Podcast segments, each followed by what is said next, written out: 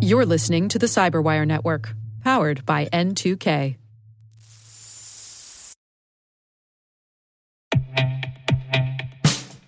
And now, a message from Cyberbit. Mastering cybersecurity is like mastering a sport. You build muscle memory through rigorous practice, then you train as a team to foster cohesion while operating under pressure. Like athletes, cybersecurity professionals thrive on hands on simulation. But traditional courses, certifications, and open source labs won't build you a winning team. You need Cyberbit. Cyberbit offers a hyper realistic simulation environment for your SOC, IR, and C suite to refine your skills, all using the market leading SIEMs, EDRs, firewalls, and WAFs they use every day. Cyberbit is offering Cyberwire listeners a free live fire exercise. Sign up your team now at cyberbit.com slash cyberwire.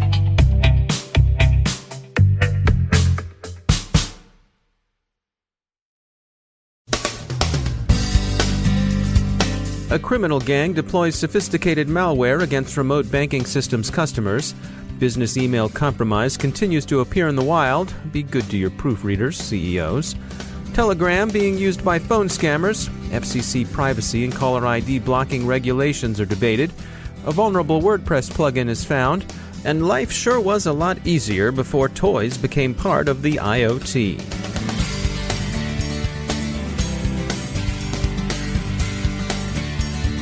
I'm Dave Bittner in Baltimore with your CyberWire summary for Thursday, March 2nd, 2017. There's a bit of a crime wave in progress against Russian banking customers. The remote banking system is reported to be under attack, again, by the RTM gang, which operates a phased campaign backdoor, compromise, reconnaissance, data exfiltration, and theft of funds. Their attacks focus on online banking, but the campaign is directed against business customers as opposed to the banks themselves. RTM malware inspects drives and browsers in affected systems for indications of remote banking activity. It's particularly alert for a particular accounting software package, 1C Enterprise 8. The malware then finds and alters an export file that contains bulk transfer details related to remote banking system payment orders, and this is how they make their profit. The Bratislava, Slovakia based security firm ESET, who's been tracking RTM for some time, finds their modus operandi reminiscent of Buhtrap, but believes the two gangs are unrelated. Their methods of infection are different. Buhtrap relied and relies on spearphishing, whereas RTM uses a variety of vectors, including spam and drive by downloads. Most of the victims have been in Russia, but there are reports of smaller infestations in Germany, Kazakhstan, the Czech Republic, and Ukraine. This is a relatively advanced campaign showing some technical sophistication, but other, less tech savvy forms of fraud remain endemic. The SANS Institute's Internet Storm Center has a report on another classic case of business email compromise, the kind in which a spoofed email that purports to be from a company's CEO or other responsible officer instructs finance, payroll, or some other corporate office to transfer a large sum of money to a criminal account. As so often happens, these bogus instructions succeed in bypassing email screening systems. In this case, the unnamed company benefited from alert proofreading, so copy editors may be your last line of defense. TrustWave reports finding a remotely exploitable issue in the Telnet administrative interface of various DBLTek devices. A flawed proprietary challenge and response authentication system could give an attacker root access to a device. ThreatGeek describes how the privacy friendly messaging app Telegram is being exploited by phone scammers. Messaging apps are becoming more popular with scammers as a way of evading do not call rules. If a scammer already has a phone number in their contact list, Telegram will tell them if that number is associated with a Telegram account. Once they have you on Telegram, they're off to the all too familiar races offering non existent government benefits, discounts citing, surefire penny stocks, the opportunity to perform good deeds for Nigerian royal widows, and so on. There are other issues of phone privacy and the regulation thereof under discussion in the U.S. The FCC, as expected, has voted to back away from privacy rules the broadband industry argued were unfairly burdensome. And in response to a series of bomb threats, Some senators, notably Charles Schumer, a Democrat from New York, are asking the FCC to grant Jewish community centers permission to bypass caller ID blocking. Sucuri researchers report finding a SQL injection vulnerability in the NextGen Gallery WordPress plugin. Sources believe it could affect in excess of a million websites. NextGen Gallery is a picture handling plugin widely used on WordPress sites. A term that gets thrown around a lot is the notion of data being weaponized. Weapons come in all shapes and sizes, from pea shooters to Death Stars. So, for some clarification, we checked in with Tony Gauda, CEO of security provider ThinAir even the choice of words, which is you know weaponizing data. It, you know the the question is you know can it be used in a defensive or an offensive posture? But in most cases, it's being used in a way that whoever's being used against normally wouldn't wouldn't act in that way. So you're using it as leverage in some you know sh- shape or form. Can you give us uh, some some examples of uh, where data has been weaponized against someone? Yeah, anytime that you have a crypto locker that exists within an organization. So, you know, if the, the crypto locker will then go and, you know, in, encrypt the document and refuse to release the keys in the event so that the organization, you know, will then, you know, pay money in form of a ransom. So they're using the data as a weapon against the organization itself. Um, in other cases, it can be used in a blackmail scenario where you know you've got all different types of espionage utilities that exist on personal cell phones that you know collect all types of damaging personal information. And then if you don't react in the way that the uh, that the blackmailer expects, then you know you risk that personal exposure. So I think there's there's tons of scenarios where that exists.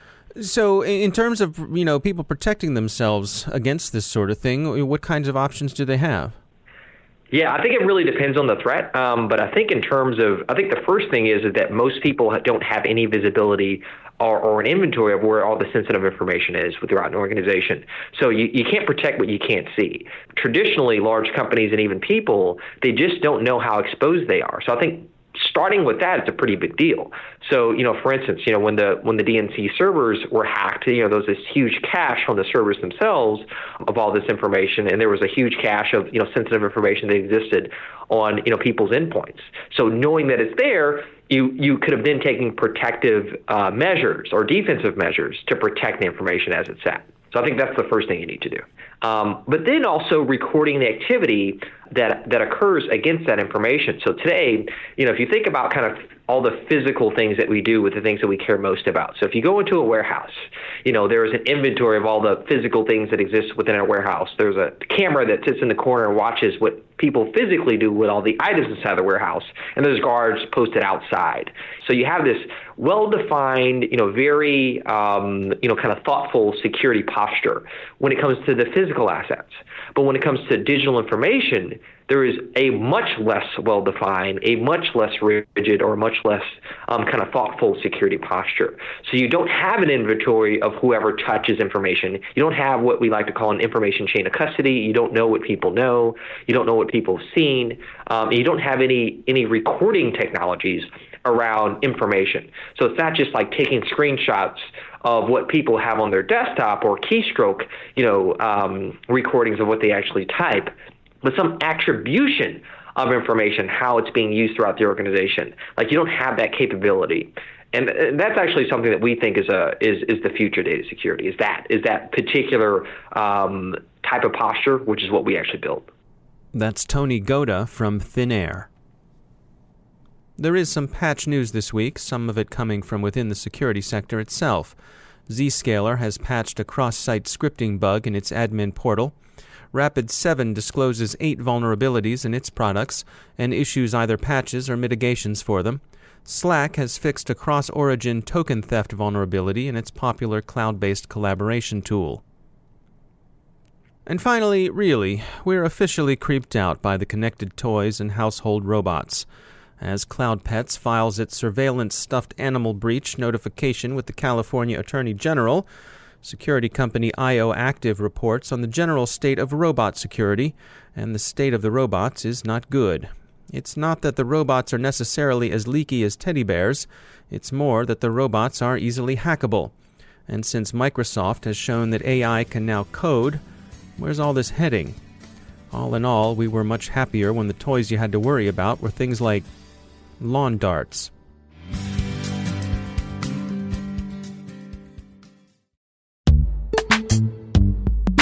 Every day, your IAM tech debt grows. Your multi generational services struggle to work together. Building an identity fabric can fix this. It makes all your identity tooling stronger and allows you to connect any app to any service you want to use with zero coding, zero maintenance, and zero app downtime.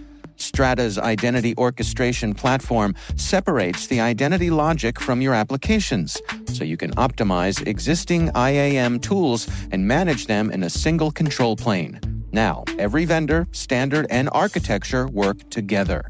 In short, building your identity fabric means you can secure your non standard apps keep your complex access policies, retire outdated IDPs, and modernize in record time. So build your fabric with Strata Identity and get rid of tech debt for good. Visit strata.io slash cyberwire, share your identity priorities, and receive a pair of AirPods Pro. Offer valid for organizations over 5,000 employees. Connect today at strata.io slash cyberwire.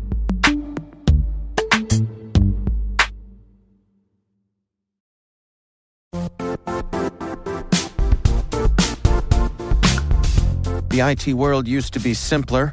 You only had to secure and manage environments that you controlled. Then came new technologies and new ways to work. Now, employees, apps, and networks are everywhere.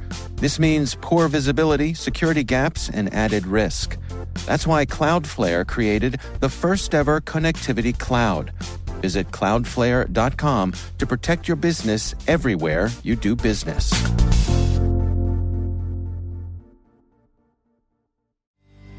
Joining me once again is Markus Rauschecker. He's the Cybersecurity Program Manager at the University of Maryland Center for Health and Homeland Security.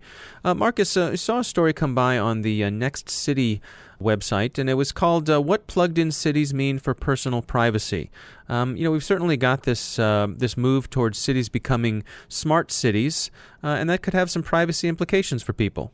Oh, absolutely. Yeah, um, I think you know, in general, we've seen that especially in the private sector, companies are collecting a lot of information about their customers. Um, they use that information and monetize it um, because all that information can be very powerful um, when put together. And I think the government and municipalities have certainly caught on to this as well. That uh, as they collect information, that can be used for a lot of in a lot of ways, a lot of beneficial ways. But of course, it also raises privacy concerns among citizens. And, and the cities are saying that you know there are some some uh, useful ways uh, for for the greater good. For example, using this to help fight crime. Yeah, absolutely. There's been a been a big push in a lot of municipalities um, for for the use of big data to fight crime. And algorithms can be used uh, using uh, all this various data that's being collected to really predict crime and where it might happen. So uh, it's fascinating to see how effective this actually is in fighting crime because cities are able to now, and police departments are now able to really predict with uh, great accuracy where crimes might take place, and they can send police officers to those areas and actually prevent those crimes or or uh, find uh, find the criminals really quickly. So that certainly has a big uh, benefit um, for the greater good in that regard. But um, at the same time, this kind of predictive policing and, and other uses of big data by cities and, and towns um, have have raised concerns about privacy. And you know, opponents say that some of this predictive uh, uh, crime fighting and, and other uses of data certainly have an effect on people's privacy, their expectations of privacy. A lot of information can be deduced about individuals using this big data, these these data sets. So there's concern there.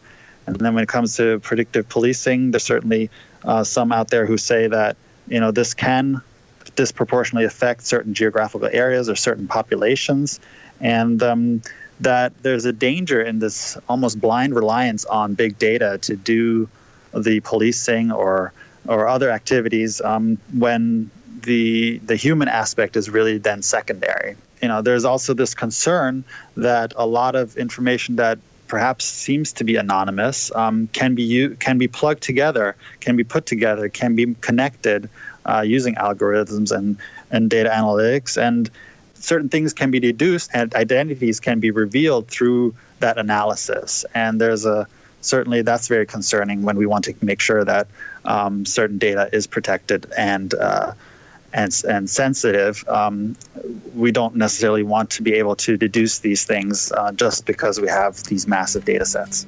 Markus Rauschecker, thanks for joining us.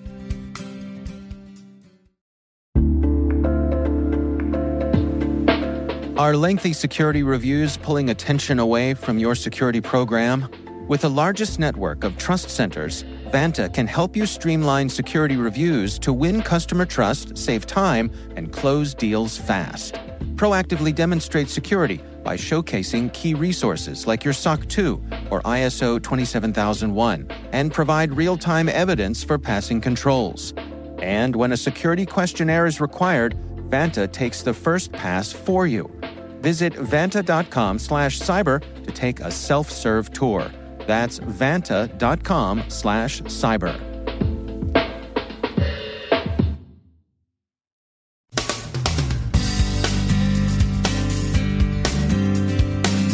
And that's the Cyberwire.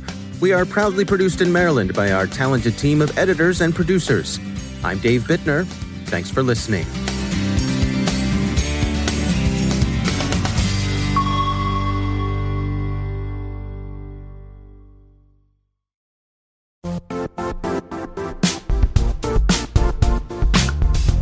Now, a word from our sponsor, Zscaler, the leader in cloud security. Cyber attackers are using AI in creative ways to compromise users and breach organizations. In a security landscape where you must fight AI with AI, the best AI protection comes from having the best data. Zscaler has extended its zero trust architecture with powerful AI engines that are trained and tuned by 500 trillion daily signals. Learn more about Zscaler Zero Trust Plus AI to prevent ransomware and AI attacks. Experience your world secured. Visit zscaler.com slash zero trust AI.